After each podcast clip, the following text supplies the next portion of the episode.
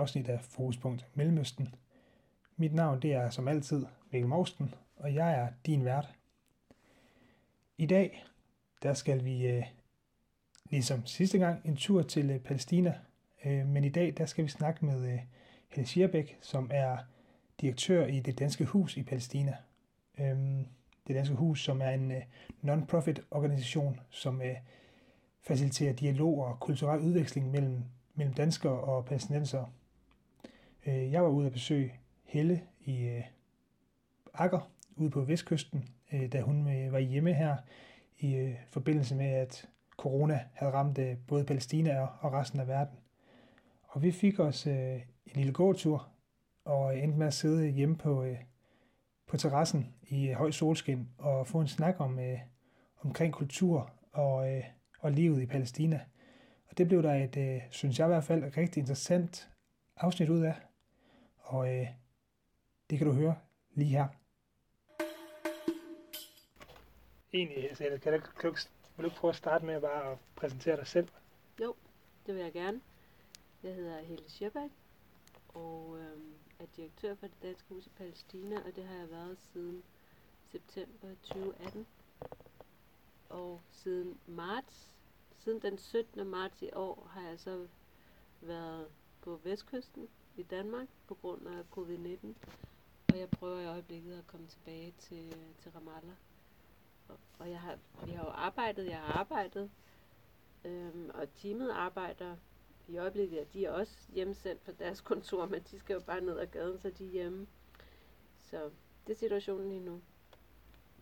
Programmerne kører, og jeg sidder her og Bilal sidder i København og hjælper til, og medarbejderne sidder på Vestbrøden. Hvis man skal prøve at sådan beskrive øh, det danske hus i Palæstina, hvordan, hvordan vil du gøre det? Hvad er det danske hus, for dem som ikke ved det? Det danske hus i Palæstina er en uafhængig civilsamfundsorganisation. Det er en dansk organisation, og den arbejder med kunst og kultur og medieudveksling mellem Danmark og Palæstina med henblik på at skabe gensidig anerkendelse og forståelse mellem Danmark og Palæstina og altså der er sådan alle mulige elementer, men det er sådan den helt overordnede brede fortælling. Og så er det en støtte til, til kunst- og kulturlivet i Palæstina og til og til ytringsfriheden. Alt, hvad vi laver, handler om ytringsfrihed. Og det er også husets historie. Vi er vokset ud af en kamp om ytringsfrihed. Og vi er vokset ud af en gruppe danskers ønske og vilje til at skabe gensidig forståelse mellem de to lande. Og det var så i kølvandet på Mohammed-krisen. Så, så vores historie, uden at jeg skal gå for meget ind i den nu, den, altså, den, den har tegnet vores værdier og er vores DNA. Og stadigvæk en del af det, vi laver. Øhm, og, og det er faktisk egentlig meget smukt her 10 år efter. Vi har jo 10 års jubilæum i år. Det er 10 år siden, vi åbnede dørene til huset.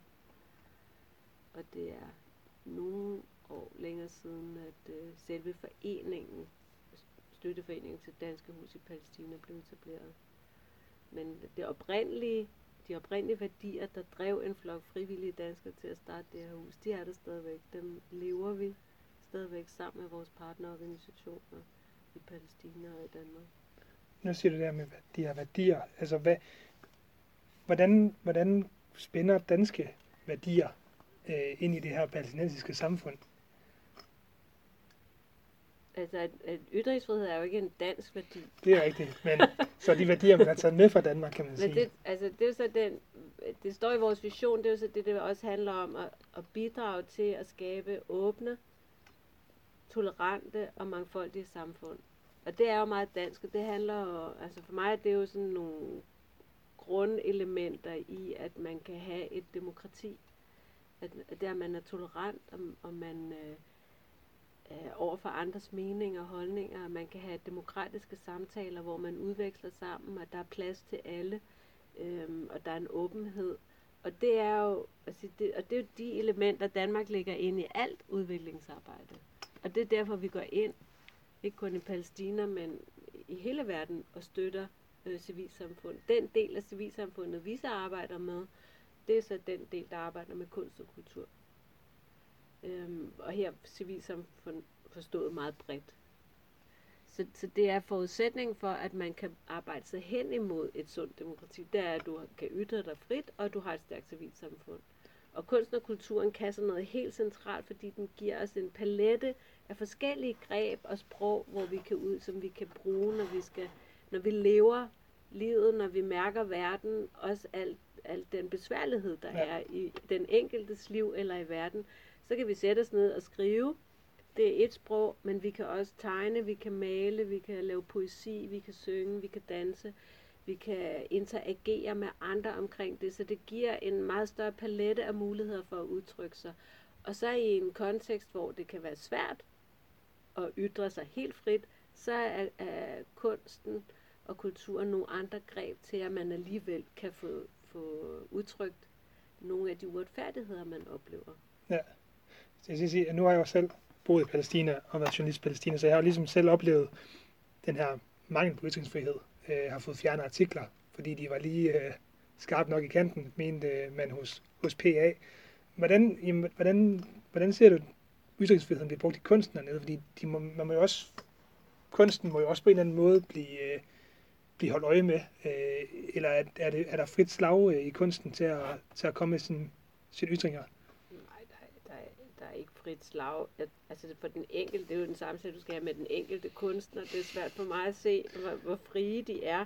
Jeg tror, at rigtig mange kunstnere, de, de øh, går til nogle grænser, så går de lidt over dem, og så bliver de måske skubbet tilbage, så det er sådan en konstant dans eller en spilleplade, man er på, hvor man rykker to felter frem og bliver skubbet halvandet tilbage, eller okay, måske hoppede de lige udenom. Eller, så det er sådan en evig, den dynamik, det er noget, der hele tiden foregår. Der, ja, altså, at man kan finde de gamle kunstnere, hvordan de fortæller om, at de, jamen, vi, I må ikke male billeder med, med øh, farverne i de palæstinensiske flag, og hvor de siger, må vi så ikke male en vandmelon? Eller, altså, ikke? Altså, så maler vi en hel masse vandmeloner, eller gjorde de, det ved jeg ikke, men så, så det er jo sådan en, hvor man hele tiden skubber på. Det er jo det, det, er jo det vi hele tiden gør. Det, det gør I jo også med journalistikken. Man hele tiden skubber til grænserne. Hvor langt kan jeg gå, eller kan jeg sige det på denne her måde? Øhm, og, og der er det jo vigtigt, som jeg oplever det for, for kunsten og kulturen og medierne på Palæstina, at de ikke at de oplever, at de ikke er glemt, at vi er der. Det er også det, vi gør. Vi er jo med til at, at udover at vi kan skabe lidt opmærksomhed andre steder, øh, for vores vedkommende i Danmark, men så er det også den der dynamik, der er i at møde andre fagfælder fra andre lande, og kunne rejse ud, eller få besøgende. Øh, afvikle en, en, en filmfestival, som er blevet internationalt anerkendt på få år, hvor der kommer filmfolk fra hele verden og anerkender dit arbejde, øh, og du har fagsamtaler, og, som handler om alt til, øhm, kan vi sætte et lærred op her, øh, open air, eller hvordan gør man det greb, eller altså, øh, hvordan kan vi støtte filmindustrien i Palæstina. Så altså, det er ikke kun et spørgsmål om værket, det er alle processerne omkring værkerne også. Det er også at kunne øh, gå ind og samtale med andre omkring, øh, hvad er det for noget uddannelse, der skal til, hvis man arbejder med unge teaterfolk, med unge filmfolk osv. Så, så det er, det er, en, det er en kæmpe ting, og, og, at der er en stor energi omkring ja. det, som hverken øh, PA, israelerne eller de meget religiøse konservative ledere kan stoppe. Men de kan gøre det svært. Og, og det tror jeg, at, at mange kunstnere og kulturorganisationer og medier på Vestbred med nægt til. Det er jo ikke nemt, og nogle gange er det jo også, altså folk sætter sig selv i spil, og de sætter deres liv i spil. Øhm, så, så for det danske hus i Palæstinas side, vi går midt på vejen, vi er jo ikke udførende. Nej.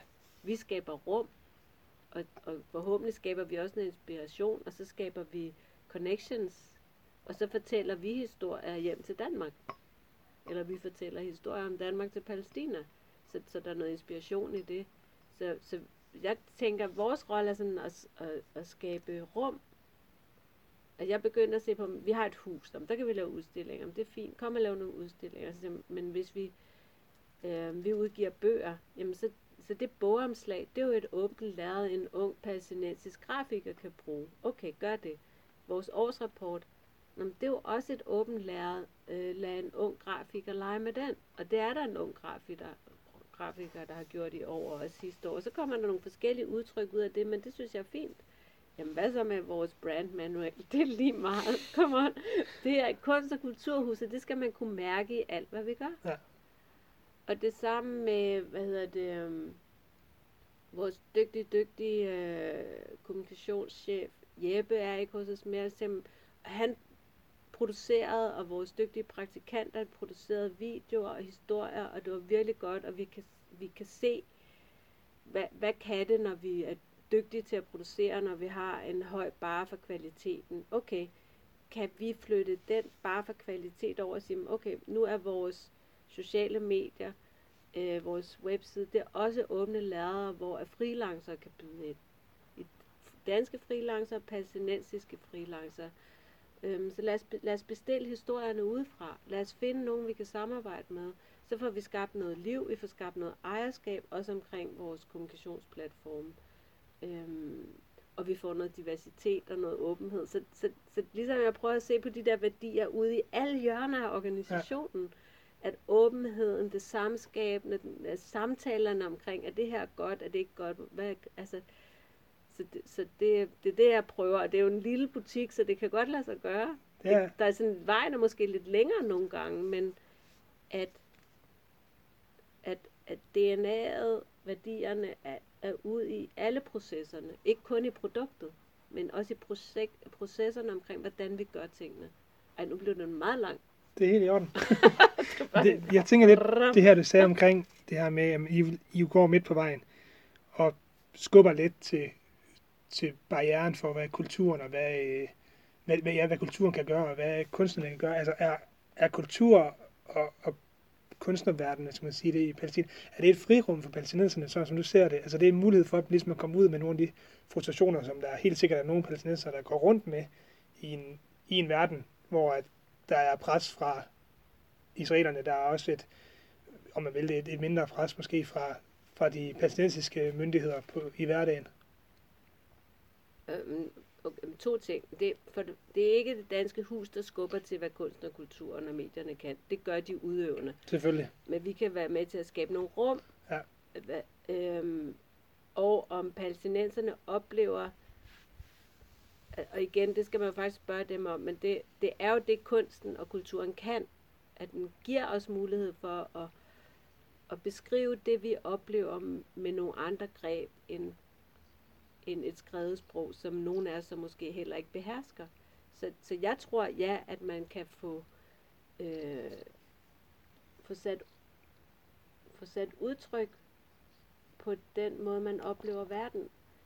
En af, en af historierne i det nyhedsbrev, vi lige har sendt ud, er nogle børn, nogle unge mennesker, der har været med i Filmlabs Next Generation Program, hvor de har fået kamera i hånden og blevet bedt om at beskrive, hvordan de oplever situationen med karantæne og covid-19, eller isolationen og lockdown. Ja. Og, og det har de så gjort. Og de, de beskriver så, at de er blevet interviewet til vores nyhedsbrev, og de beskriver så det der, jamen wow, altså der var perioder, hvor jeg helt glemte, at det, var, at det her covid-19 ikke bare var noget, der skete på film, men det var i virkeligheden, eller, og de, lige pludselig får de mulighed for at fortælle en historie om sådan, som de oplever livet. Og når du får mulighed for at fortælle en historie, så, så bliver du set. Så får du anerkendelse. Og hvis der er noget, vi alle sammen har brug for, som personer, men også som gruppe, så er det jo at opleve at blive set. Ja. Og få anerkendelse. Og det er jo det, det, er jo det, der også er noget af tragedien, når man taler med palæstinenserne, alle hjørner af Palæstina, det er oplevelsen af at føle sig glemt. Og, og ikke at blive set. Og føle, at det internationale samfund ikke har glemt dem i den forstand. Ja, de kommer med en udtalelse i ny og næ, ja. og så sker der ikke mere. Ikke? Op til den 1. juli, okay, annektering. Ja. Og så kommer EU siger noget, og FN siger noget, og da, da, da, da. Og, det, og det, man kan mærke på passinet, ja, det er vi til. Det, gør det løber ud i glemsen ikke? Og så ligesom men, men der er jo ikke nogen... Hvad kunne de ellers gøre? Kunne de gøre noget mere? Og, eller, altså, så, så der, den der helt grundlæggende oplevelse, at det, og, det hører jeg i mange samtaler, det der med at føle sig glemt. Og, og miste tilliden til, til det internationale samfund og hvad det kan gøre. Så anerkendelse er en kæmpe ting. Så hvis du lige pludselig får mulighed for at udtrykke dig på en måde med, med at lave en lille film, du kan uploade, og du får likes, det er også en anerkendelse. Eller at du øh, kan skrive et digt og få lov til at læse det op øh, ved en, øh, rundt ved nogle, hvad hedder det, events på Vestbreden, du bliver set, og det bliver slået op. Altså, så der er, der, er, der er meget at hente i ja. at give, give børn og unge mulighed for at udtrykke sig. Øhm, eller med kroppen, få lov til at bruge deres krop, som vi gør med cirkusskolen, hvor det handler om krop og, og, og være, være fri. Altså i virkeligheden, altså, der er jo enormt meget frihed i øh, at få en vifte af forskellige øh, sprog. Så ja, jeg er slet ikke i tvivl om, at, at kunsten og kulturen er vigtig, ikke kun for palæstinenserne, men for alle folk. Og, og så er det jo, det, det, altså udover det, så er det jo også en måde at fastholde sin identitet som folk på, og dermed bidrage ind til en statsdannelsesproces. Men hvordan oplever I det? Så, altså, hvordan oplever du som, som øh, hvad kan sige, chefen for, for det danske hus her, hvordan oplever du at være i, i Palæstina, hvor at der ligesom er den her, det her behov for en statsdannelse på en eller anden måde? Altså, det er selvfølgelig anderledes end at arbejde i Danmark, det siger sig selv, men hvordan, hvordan er dit forhold til at arbejde i, i, i et sted som Palæstina, hvor der er sådan lidt uro hele tiden omkring, hvad, hvad skal der ske i, hvad sker der i statsmæssigt, hvad sker der udefra? Og... Altså vejen, øh, vejen ind i spørgsmålet for mig er i virkeligheden, okay, Danmarks argument for at være der og støtte en enhed som det danske hus, er jo øh, Oslo-aftalerne, en tostatsløsning. Så vi vil gerne bidrage til, at der kan opstå et sundt demokrati, og der er nogle sunde institutioner. Det giver rigtig meget mening for mig. Vil sige, hvad nu hvis der ikke er en to-stat, men en stat, så er der stadigvæk brug for et stærkt civilsamfund. Og der er stadigvæk brug for, at palæstinenserne kan ytre sig frit med alle de muligheder, kunsten og kulturen giver. Så, så det er meget meningsskabende. Det er, et meget, det er et job, der har meget meningsfylde. Øhm, og så er der selvfølgelig alle mulige øh, forhindringer i det, men det er jo det, der er opgaven. Ja. Ellers vil vi jo ikke være der. Så altså, jeg har jo arbejdet 20 år med udviklingsarbejde i NGO'er, og så kan man godt sidde, og det er også forfærdeligt, og børns beskyttelse, og der, de er overholdt, de krænker menneskerettighederne i Uganda, og bla bla bla. Jamen, det er jo det, der er opgaven. Det er det, der er subject matter. Så, så hvis det ikke var der, jamen, så kan jeg jo bare tage hjem til Danmark, den her lille smørklat i grøden, ikke? og have det hyggeligt, ikke? og putte noget mere kanel på. Altså, det er ikke svært. Nej. Og, og der, her kan vi jo også finde ting, der har den samme meningsfylde, eller, men, men beyond the point. Så, så at, at ytringsfriheden og rådrummet for civilsamfundet, for kulturen, for kunsten i Palæstina og andre steder i verden er under pres. Det er det, der er opgaven. Ja. Så hvordan gør vi det, uden at risikere nogen? Så man skal jo være rigtig god til sin analyse. Først og fremmest så handler det om liv og helbred, og der er ikke nogen medarbejdere, der skal sætte det over styr, fordi de arbejder hos os. Øh, altså vi skal være dygtige til det, vi skal passe på organisationens renommé, Øhm, og, og det bedste vi kan gøre, det er jo at, at have meget, meget tætte samarbejder og partnerskaber med vores, organis- med vores partnerorganisationer nede, fordi de er jo rasende dygtige til at manøvrere i det. Det er jo derfor, de overlever. Det er derfor, de er der. Så de forstår det så godt. Og de, og de er jo vokset ud af modstanden, flere af organisationerne, vi arbejder med. Palæstina har et virkelig, virkelig stærkt civilsamfund. Ja. Og det har Israel jo også. Øhm, så, så på den måde er det ikke, det er ikke svært. Altså det er, jeg synes faktisk ikke, det er en, en svær opgave. Den har meget tyngde og meget meningsfylde for mig. Ja. Jeg er meget taknemmelig over at have fået den opgave. Jeg vil meget gerne tilbage til Ramallah meget hurtigt. og genoptage arbejdet med fuld kraft. Ja, med, ja, med fuld kraft. Ikke? Ja. Fordi jeg arbejder her, men nu har vi gået en tur rundt her, og så kan du se, det, det er noget andet end Ramallah. Helt sikkert. Og, og jeg føler også en, at det er jo ikke en personlig ansvar, men jeg kan bare se at Palæstina og Israel, det er jo også Europas historie. Big time. Ja. Det er vores ansvar, det her. Det er vores historie. Og, og vi skal jo, og det er vi jo også, vi gør vores bedste for at bidrage til en eller anden form for løsning. Hvad, en af de allerførste opgaver, jeg havde som journalist i øh, Palæstina, det var at komme med det danske hus til Kalkilia, Ja, øh, til en lille skole, ja, hvor der skulle holdes sku, øh, skuespil ja.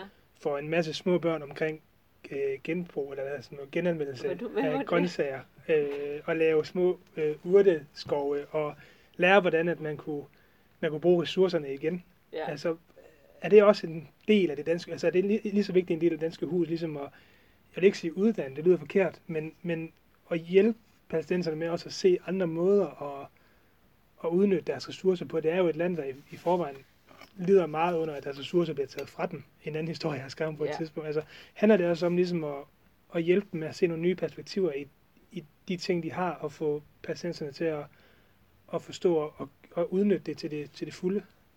Det kunne det sagtens gøre. Den, den, du var med på, der var sådan en lille test, en lille pilot på, hvordan man også kunne gøre det.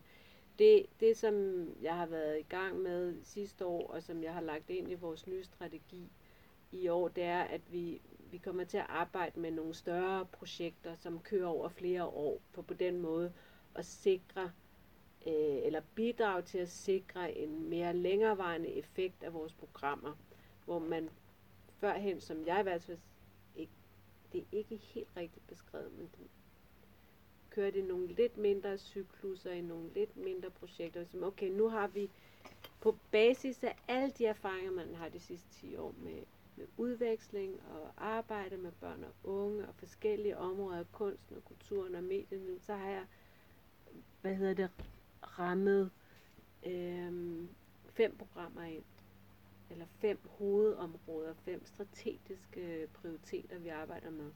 Og den med miljø er der faktisk. Ja. Og hvordan den så kommer til at folde sig ud, det kan jeg ikke sige nu. Men det, der vil være afgørende for mig, det er, at man ser det som et femårigt program. For det tager tid at bygge programmer op, der har volumen, og det tager tid at skaffe midler til det, og finde de rigtige aktører. Og hvem er de rigtige aktører? De rigtige aktører, det er dem, der er i gang. Og der findes kræfter på, Pal- i, i, på Vestbreden, der arbejder med de lokale ressourcer, altså som i landbrug og fødevareproduktion, og går tilbage til de oprindelige øh, de oprindelige frø til hvede. Der er nogen, der har lavet en frøbank. Der er sådan forskellige initiativer i gang, og, og arbejder også mere med det økologiske osv. Men er det nogle af dem, vi skal arbejde med? Kan vi koble øh, Majers på i forhold til også at sige, kan vi, kan vi bidrage til en inspiration, så de også får fornyet det palæstinensiske køkken? Og er der brug for det, vil det være med til det? Kan man forstyrre bare en lille smule med sådan nogle Ja. så, så det er en del af, af vores femårige strategi. Og vi har samtaler med mig altså omkring det og sige, okay, øhm, men, men at lave og hyre en, der tager ud på en skole og underviser 15 børn, det kommer vi ikke til at gøre fremover. Vi kommer til at sige, hvem er hovedaktørerne her, hvad er de i gang med, hvordan kan vi understøtte dem med noget, som er som er vores DNA, som vi synes har været fantastisk for os, som er Danmarks erfaringer, ikke? Og, hvis, og, og vi kan noget på nogle helt centrale Ja. områder. Hvis jeg, skal- og, og det har jeg masseret ind i vores programmer, fordi det er også det, vi har brugt. Hvis nu har jeg ikke masseret det ind. Det, jeg har kigget på, hvordan vi har arbejdet førhen. Alt vores arbejde har et transnationale. Der er den der udveksling i alt. Og det skal der blive ved med at være. Så på, på det, på, hvis vi starter med den, der hedder, hvad hedder det, den med maden og landbruget, det program har jeg så kaldt Design Culture and Economic Opportunities. Så der har vi to spor. Et, der handler om design, og et, der handler om det med maden. Ja. Og, og begge spor trækker på Danmarks ret solide erfaringer efterhånden med dels at rebrande Danmark og Nordic, New Nordic. Hvordan skete det? Hvad, var der, hvad skulle der til? Fordi den kraft, det sk- skabte, både for de danske producenter og for de uddannelser, der beskæftiger sig med design og med mad, har været enorm.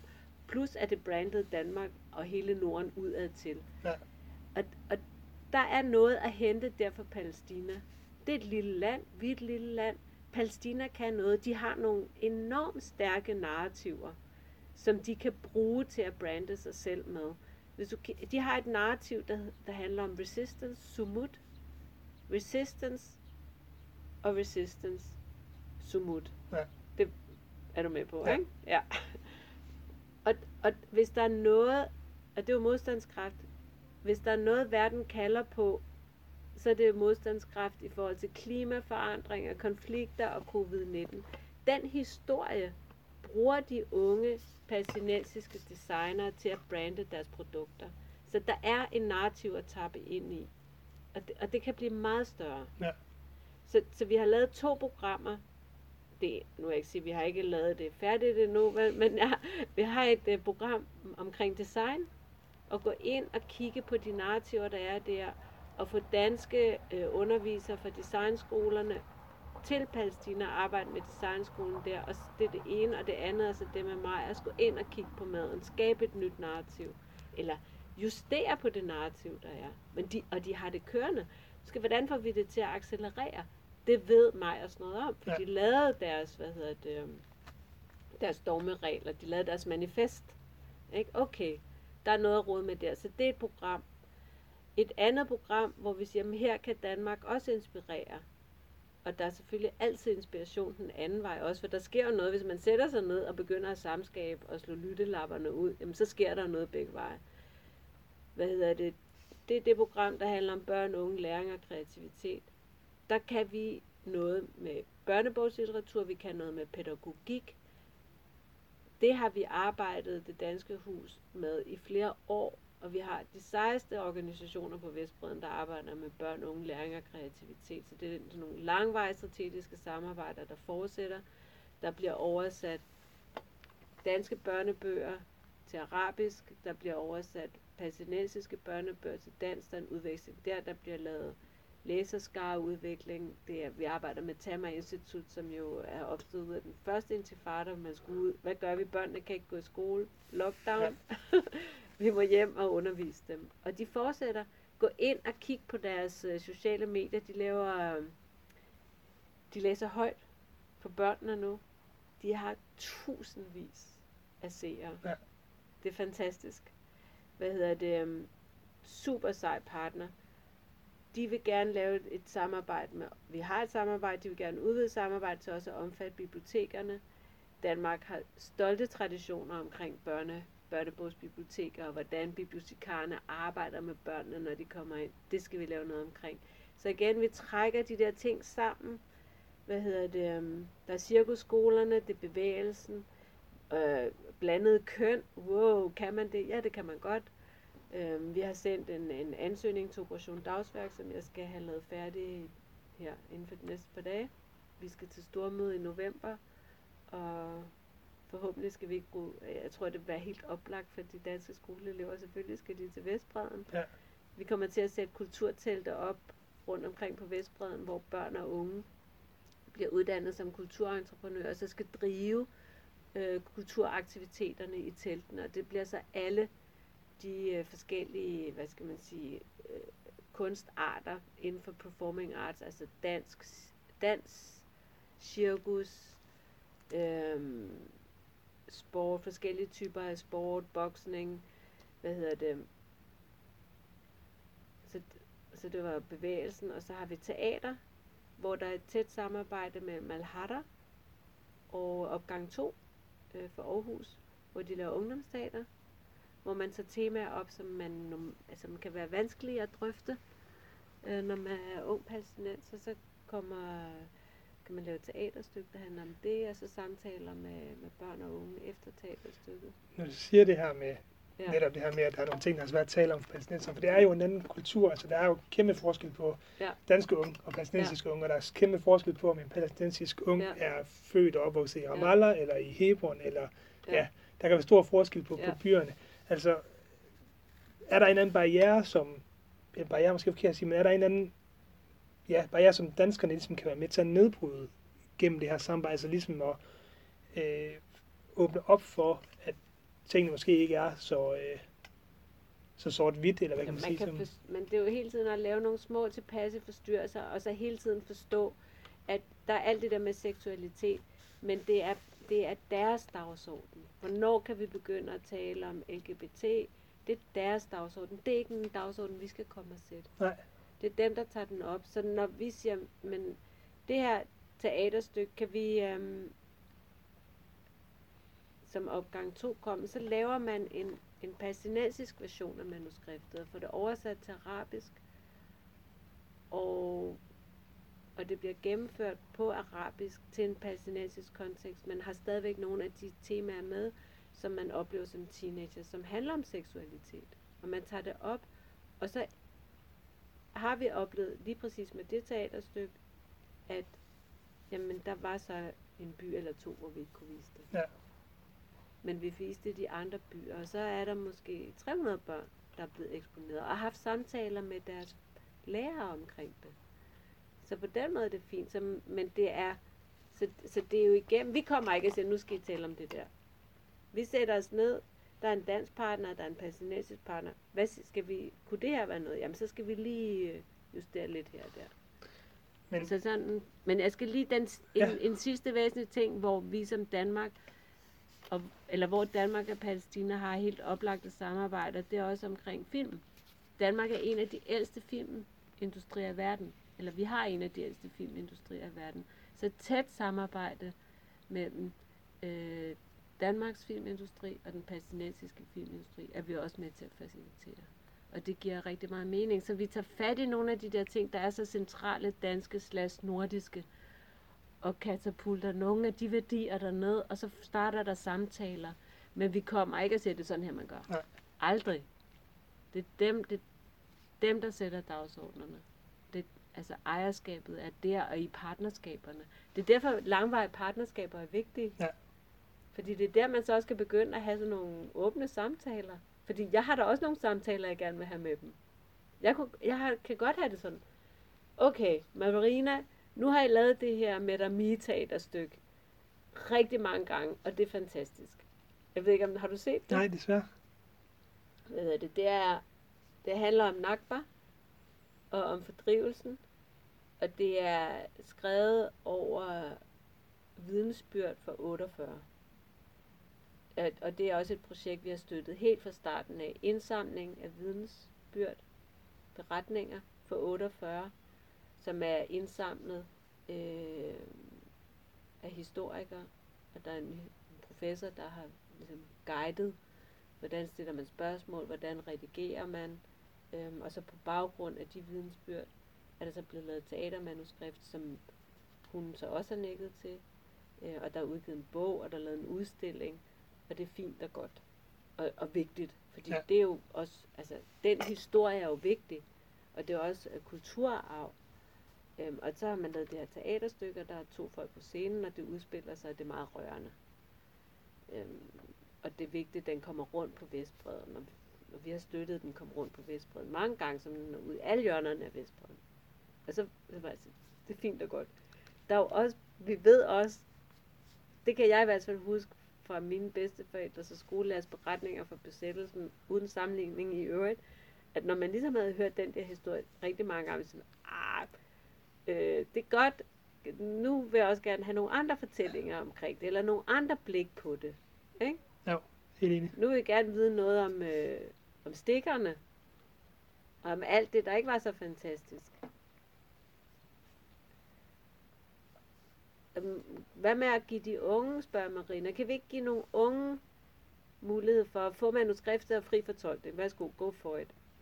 Skal vi ikke sende det der manuskript til Danmark og se, hvad der så sker?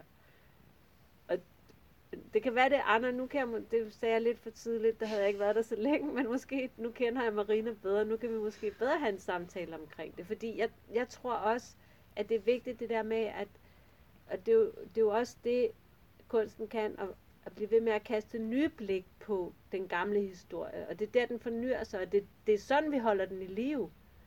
Hvis der kun er ét blik på historien, og kun er ét blik på kulturen, så dør det. Ja. Så bliver historien for smal, og så forsvinder den. Så det der med hele tiden at få nogle nye aktører, nogle nye unge mennesker i spil i forhold til de gamle historier, og, og turde kaste nye blik på, øh, tror jeg er meget, meget vigtigt. Nu siger du selv det her med, nu sidder jeg lige og tænker, du snakker mere, netop det her med narrativet af, af nakbarne, og narrativet af øhm, jamen, hele konflikten dernede. Altså, for danskere kan det godt være meget fjernt. Øh, det er en konflikt, der har stået på siden 48, øh, og har kørt videre. Altså, jeg tror for mange danskere, så kan det være svært at finde rundt i, hvad der er op og ned i det. Øh, og måske også derfor, at Israel-Palæstina-konflikten ikke har så meget interesse i øh, Danmark, som, den, som mange andre konflikter har. Men, men hvordan ser du sådan, hvordan oplever du, at palæstinenserne de selv, deres eget blik på den her, altså er det det her had til israelerne, som mange snakker om, fordi det føler jeg ikke selv, jeg har oplevet på samme måde. Selvfølgelig snakker palæstinenserne om den her irritation, der er ved at være under en øh, besættelse af palæstinenserne, men når det kommer et stykke, når jeg snakker med landmænd og interviewer dem, jamen så handler det egentlig om, at de gerne bare vil have, have rettighederne til deres eget land, til deres eget landbrugsland, og få lov til at bruge de ressourcer, der er. Der var ikke så meget, øh, der var ikke det her had, som, som medierne har en tendens til ligesom at fokusere på mellem, mellem de to befolkningsgrupper. Jeg tror, at jeg vil få rigtig mange forskellige variationer af, hvordan folk oplever det, hvis jeg taler arabisk. Ja. Men jeg er en fremmed, jeg er på besøg, jeg er en gæst. Og selvfølgelig er der nogle palæstinenser, jeg taler mere fortrolig med end andre.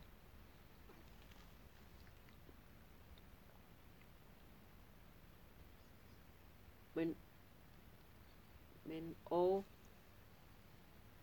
jeg oplever jo mange genfortæller en oplevelse af, at der er en stor uretfærdighed, der har overgået dem, og, og fortsat overgår dem. Jeg oplever også, at folk gerne vil have ro i deres liv, og gerne vil have noget forudsigelighed, ligesom alle os andre. Og jeg bliver trætte af en fordring om resistance. Men folk spørger mig, om bliver der ikke ballade nu dernede? Så nej, det tror jeg ikke. Og hvorfor tror jeg ikke dem? Det tror jeg ikke. Det er ikke det, jeg kan mærke. Men jeg ved det jo ikke. Om kommer der en tredje intifada? Nej. Nej. Det hører man ikke nogen pege på. Som, og det er heller ikke det, men jeg ved ikke, hvordan det mærkes op til en intifada. Men jeg mærker ikke den der, wow, altså der er, der er volden om fredagen, og så er der klasses løbende. Men der, jeg synes, at folk fortæller mig om en træthed omkring mm. det. Ja, man vil egentlig gerne bare have, som ham landmand jeg i 20 for eksempel sagde, men for hans skyld kunne han sagtens, hans nabo, nabo måtte gerne være palæstinensisk, eller undskyld, israelsk. Ja. Han ville bare gerne have hans rettigheder til hans ressourcer. Ja. Så at når han gik fra, det skal lige siges til dem, der ikke øh, kender til, til opdelingen af Vestbredden osv., der er de forskellige zoner. Ja. Zone A, B, C, D. Ja. Han ville gerne bare kunne tage sin for fra zone A til zone B, hvor han havde et stykke land, uden at skulle risikere at miste ja. øh, halvdelen af sin, øh, sin for. Så, så der er en eller anden konsensus om, føler jeg i hvert fald mellem palæstinenserne med, jamen, jeg vil ikke sige, at de har givet op, det vil være forkert at sige, men de vil gerne bare have den her ro i, deres, øh, i det, der er tilbage af Vestbreden, og have rettighederne til det land, de har tilbage. Øh, og så kan Israel være Israel. Ja. Øhm, men, men der, hvis man sådan set udefra, så ser det ud som om, der hele tiden vil være den her, på en eller anden måde, konflikt fra israelerne og palæstinensernes side øhm, omkring det her land. Det man også skal sige, okay, der var en krig i 67. Der blev trukket en grænse der. Det gjorde der. Ja. Og, og så kan man sige, det er rigtig ærgerligt, men det gjorde der, og sådan er det i verdenshistorien. Ligesom at folk bliver skilt og gift, og der sker alt muligt i vores liv, og, og det er en del af det at være på den her jord, det er, der er, er rigtig store sten på vejen, og der er smerte og lidelse, sorg og glæde og alt muligt. Og krig sker, og land bliver taget fra folk, og der bliver trukket nye grænser. Det er sket for os alle sammen.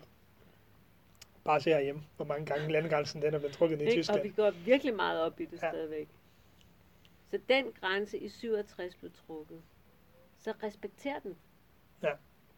Det, det, det, altså det kunne vi jo godt beslutte os for. Alle sammen. Hvis vi ligesom siger, vi er nødt til at have noget fælleshed omkring. Vi er blevet enige. Der er nogle folkeretlige regler. Der har været en krig, der er blevet trukket en grænse. Den respekterer vi, og så lever vi her side om side. Men kan du se det ske? Men det er jo ikke sket. Nej. Og det er jo det, og så kan man, men, og, altså, så på den måde kan man sige, det er enkelt. Det er, altså, så man godt prøve at fortolke en enkelhed ind i det. Og, og, og det har så ikke kunne ske, og, og det må være øh, også for den anden side frygteligt dilemma i virkeligheden. Noget, Men, og det er vores, vi har, altså jeg, men jeg skal heller ikke, fordi jeg, øh, jeg er ikke historiker, jeg har ikke læst statskundskab, jeg har, jeg har ikke engang læst Bibelen, men, noget af den har jeg læst, men, men altså, jeg har så læst folkeret. Den grænse blev trukket, sådan som rigtig mange fortolker de folkeretlige regler, og den del af den ene af Genève-konventionerne, så er det ret tydeligt, hvad der foregår. Men hvis man ikke anerkender det, jamen så er vi tilbage. Altså, men, så, men det kunne man godt beslutte sig for. Det er det der, det handler Ja. om. Ikke? Men nu er der de her, afhængig af hvad, hvilket område man tæller med, flere hundrede tusind israelske bosætter på Vestbredden. De kommer ikke til at flytte. Så det er en pragmatisk løsning, vi kigger på. Ja. Og jeg synes også, man hører blandt palæstinenserne, at ja, det er det. At være pragmatisk. Jeg Hvad- kan godt forstå, hvis det er svært. skal I, altså, eller jeres opgave, kan man sige, er, er det, er det, altså, er det først og fremmest kultur og Det er at skabe, øh, altså nu er, man kan have alle mulige vinkler på Ja, ja, opgaven, men at, at skabe rum og samarbejde ja. omkring kunst og kultur, omkring ytringsfrihed. Og give aktører fra Danmark og Palæstina øh, mulighed for at gå ind og udveksle arbejde, arbejdsmetoder og samskabe på alle de forskellige, øh, hvad hedder det, det, vi har jo ikke sådan nogen grænser for, hvilket øh, former for kunst og kultur øh, det kan være. Øh, nu har vi så valgt nogen, fordi vi er en lille organisation, vi bliver nødt til at prioritere. Og i vores øh, nye strategi, der har jeg faktisk ikke øh, medier med. Nej. Fordi vi har International Media Support, dem har vi jo samarbejdet med, de er jo kanon dygtige. Det er formentlig en af verdens bedste organisationer til øh, fri medier og ytringsfrihed og til fagsamarbejder. Øhm, så lad dem have det space. Altså så kan vi vi kan samarbejde med dem, men, men der tænkte, det skal de have. Det, ja, lad mig bruge vores ressourcer på nogle af de andre områder, ja. som så kan være vores space, hvor jeg kan se, at her er der ikke så mange, der arbejder hvis man nu skal se det fra en, det er lidt altså djævelens, være djævelens advokat, men hvad, hvad er det, danskerne skal få ud af, at vi har et hus i Palæstina? Altså hvad er det, vi her i Danmark, hvis man nu skulle sidde, hvis man som dansker skulle forholde sig kritisk til, men vi har et dansk hus i Palæstina, men hvad er det egentlig, hvorfor skal vi have det i, i Palæstina? Men hvor, huset i Palæstina, det, det er jo ikke- en af kerneværdierne i huset, det er jo det her people to people. Altså det folkeligt engagement. Det er folk, det er danskere, helt almindelige danskere, der har startet huset i Palæstina. Og det er stadigvæk helt almindelige danskere, der kommer ned til os. Det er bibliotekarer, der kommer ned og arbejder. Det er filmfolk, der kommer ned og arbejder. Det er unge frivillige, der kommer ud og arbejder som praktikanter hos Palæstinensisk Rød Halvmåne, på hospitalerne. Så det er folkeligt engagement, det er oplysning, det er dannelse øhm, omkring det, der sker dernede, men også omkring den europæiske, en vigtig del af Europas historie. Så det er et dannelsesprojekt. Øhm, Udviklingsministeriet for folkelig opbakning øh, til deres arbejde, til det vi bruger mange danske skattekroner på dernede. Så, så, det, så der er også en, hele den der oplysningsopgave, man holder, holder den i Ja. gang. Men for mig er det helt klart et dannelsesprojekt. Det er Europas historie, det her. Ja. Øhm, så det er en mulighed for at komme ned og bidrage øhm, og tage historier med hjem. Og lære noget om verden og om andre mennesker og på en anden faglighed. Du har selv gjort det. Var det, Det er det. vigtigt? Var det vigtigt? Det var det. Det er virkelig vigtigt. Vi har alle sammen, vi har gået i en dansk folkeskole, vi er, der er blevet læst højt af Bibelen, vi går i kirke. Det er der. Altså, der Og så er det, der foregår øh, dernede og er foregået i mange år, det er jo universelt. Ja. Folks øh, lange øvelse i samme eksistens, og hvor besværligt det kan være, det er jo en universel historie, som vi alle sammen har i os. Og det er også den historie, jeg gerne vil være med til at fortælle med, i, i samarbejde med danske og palæstinensiske kunstnere. Brede det ud og, og vise, hvor universelt det er. Det er ikke bare en Palæstina-Israel-ting, det her. Udover det er en del af Europas historie, og det stadigvæk foregår, så er det en universel historie. Og det er også sådan, jeg tror, vi kan blive ved med at, at skabe opmærksomhed omkring historien. Det er også ved at vise, at det, der foregår der, det har vi alle sammen i os. Og Ja, det, det- kan vi bruge kunst Det er en del af os. Det er en del af os. At det vil foregå til alle sider. Så det er vigtigt. At, og så kan folk sige, jamen, hvordan, det kan jo ikke ændre noget, det I gør. Nej, men vi skal turde kigge på det og erkende, at det er i os. Og det er en del af os, og det er en del af vores ansvar. Og det skal vi leve med. Men netop det her med, at, at nogen vil sige, at jamen, altså som journalist dernede, jeg kunne heller ikke ændre noget, vil folk sige med de ting, jeg lavede. Og der er også nogen, der vil sige, at det danske hus skal ikke ændre noget med de ting, I laver, men er det ikke også på en anden måde, jeg vil ikke sige, det er motivation, men er det ikke også en del af det? Altså man vil gerne, i det danske hus har vel også en anden med at bidrage til det her kulturliv. Jamen så vil man, man vil jo egentlig også gerne prøve at ændre noget. Øh, om ikke andet så i hvert fald for de kunstnere, der er i Palæstina, og for de mennesker, der er i Palæstina, til ligesom at komme frem med deres ting. Altså, det kan godt være, at det er små ting, man ændrer, men man ændrer trods alt. Jeg tror da, man præger. Det kan være svært at vise i forhold til de kriterier, som donorerne gerne vil have, men jeg er da, jeg er da slet ikke i tvivl om, at man, man præger hinanden, og jeg bliver præget, og de bliver præget, og programmerne gør en forskel for de øh, børn og unge, der er involveret i dem, og de film, der bliver produceret, de bøger, der bliver udgivet, de er jo blivende. Dem bliver vi jo ved med at vende tilbage til. Øhm, og, og jo flere folk, der kigger med, og læser og lader sig mærke, og så simpelthen selvom at det ikke løser konflikten, det er også det, man siger, kan det ændre noget? Nej, det løser nok ikke konflikten, men vi bliver ved med at have blikket på konflikten. Og vi ved, når vi lægger os og skal falde i søvn, jamen så er der denne her konflikt, og der er den konflikt, og den konflikt, og den konflikt, og, og vi gennemlever de her konflikter, Øh, og det er der, og vi skal turde kigge på det, og ikke gemme det væk, og ikke prøve at bare lave alle mulige øh, distraktioner og oplevelser, så vi ikke skal kigge på alt det der, der ikke er så pænt at kigge på. Det er en del af livets mangfoldighed. Og det er smertefuldt. Der er meget smerte. Og der, der kan kunsten altså noget. Ja. Og kulturen og dansen. Altså, det, Men- det er fantastisk.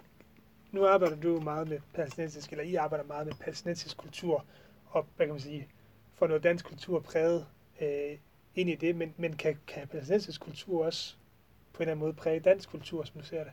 Det er jeg da sikker på, at det gør. Jeg er sikker på, at hvis du ringer og taler med opgang 2, øh, den lille teatergruppe i Aarhus, øh, og deres samarbejde med, med Al-Hadda Theater, er jeg sikker på, at det har...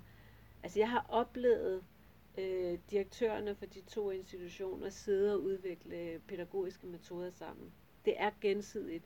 Og når man taler med vores partnerorganisationer, både i Danmark og på Vestbreden, så er der et ord, der hele tiden går igen. Det er gensidighed. Og det er, det er meget fint og balanceret. Og det interessante ved det er, det er fordi, det er fagfolk. Ja. Det er folk med den samme faglige identitet. Så er der ikke alt det der med, at nogen kommer og fortæller nogen noget. Nej, nej, de sidder og taler fuldstændig jævnbyrdigt. De behøver slet ikke mig. Nej. Så en gang man kigger de over mig, så kan jeg så opsummere lidt, ikke? Eller, nå, okay, her er der et action point. Men altså, det er en fest. Ja. Jeg er jo generalist. Altså, jeg kan, det, det der, det, det var helt, de er helt i deres eget space. Så det er virkelig udbytterigt for, Ja, for ja, begge for parter. begge parter. Ja. Ja. Og det er jo klart, når, når øh, de unge øh, sygeplejestuderende kommer ned og arbejder på skadestuerne, bare sådan helt, det er jo helt anderledes end det. Ja, det er helt anderledes. Det er derfor, jeg er her. Ikke? Så nu, nu skal I ligesom kunne øh, gå ind i noget, der er struktureret på en måde, som I ikke kan genkende. Det lærer I noget af. I lærer rigtig meget af det. Jeres agility, når I kommer hjem på skadestuen i Aalborg, den vil være helt anderledes. Mm.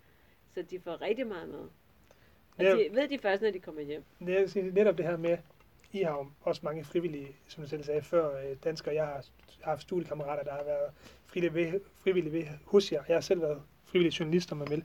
Men noget af det, som jeg for eksempel hørte, da jeg fortalte folk, at nu skulle jeg til Palæstina, det var det her, tør du godt det? Altså, tør du virkelig tage derned? Der er jo krig, og der er...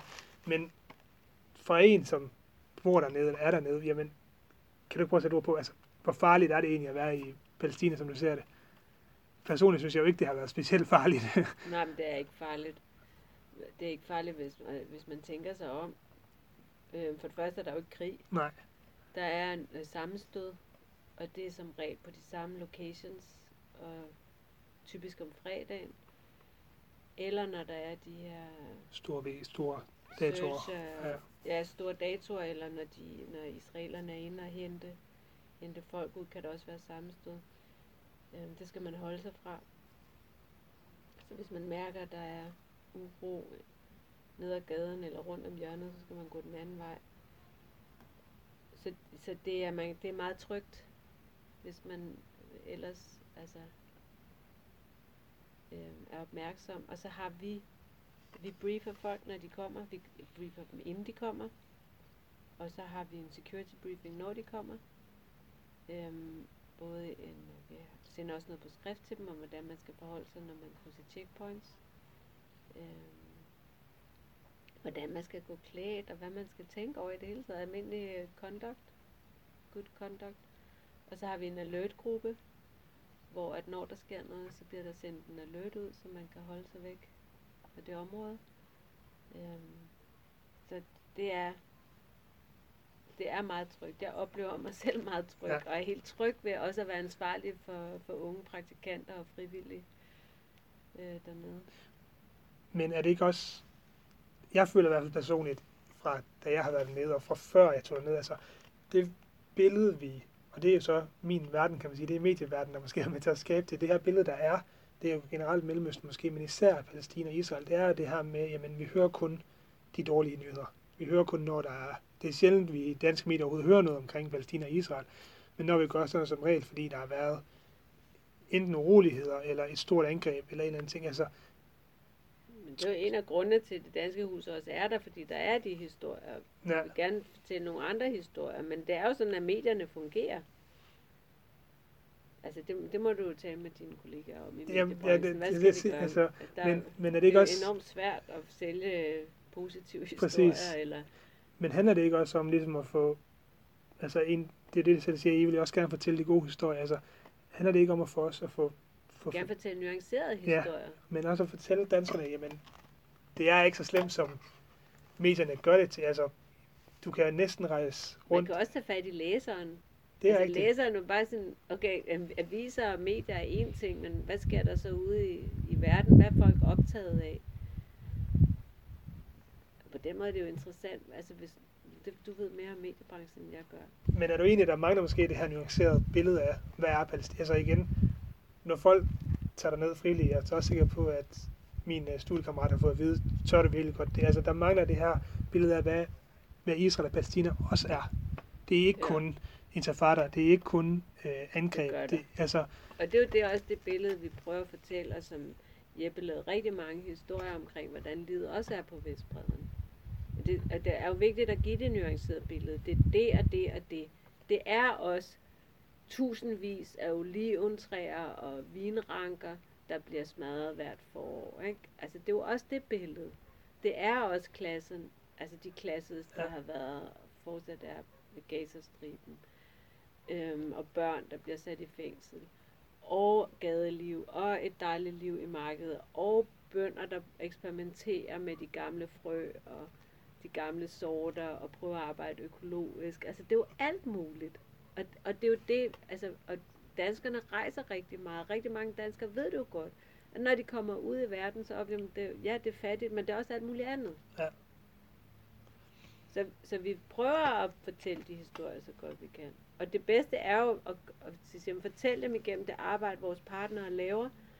Øhm, og, og, og lade palæstinenserne selv fortælle de historier.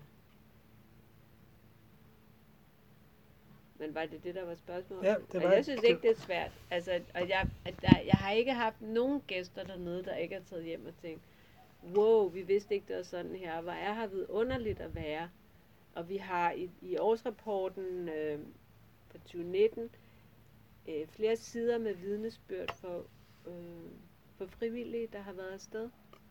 Og hvordan de har oplevet det for vores praktikanter. Også, der er også en lang historie for en ung filmskaber, der rejser rundt øh, og fortæller sin fars historie. Han går i sin fars fodspor øh, og fortæller den historie.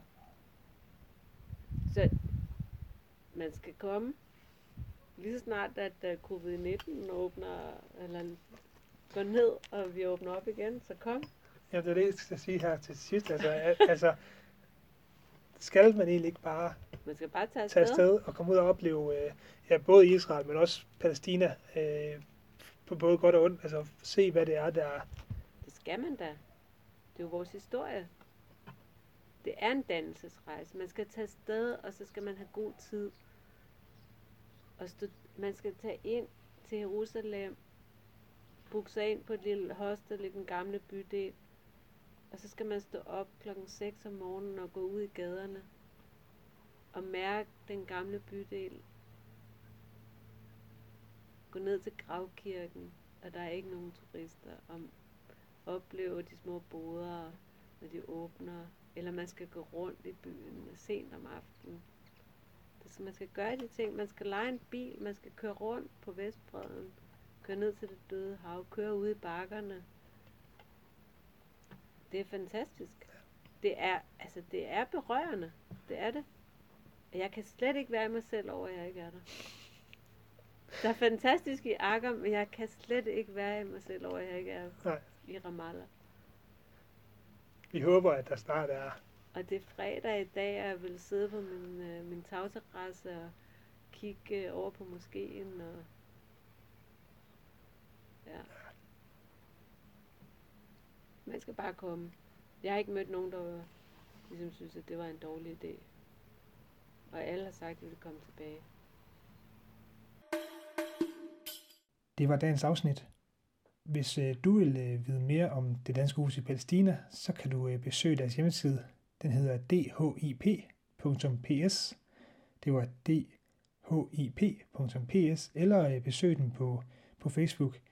Jeg kan varmt anbefale, at, at hvis du går med en, en drøm om at, øh, at prøve at komme til Palæstina, så øh, gør det igennem øh, det danske hus. Øh, meld dig som frivillig og se, om du ikke kan få muligheden for at komme ned og, og, og sidde på kontoret dernede.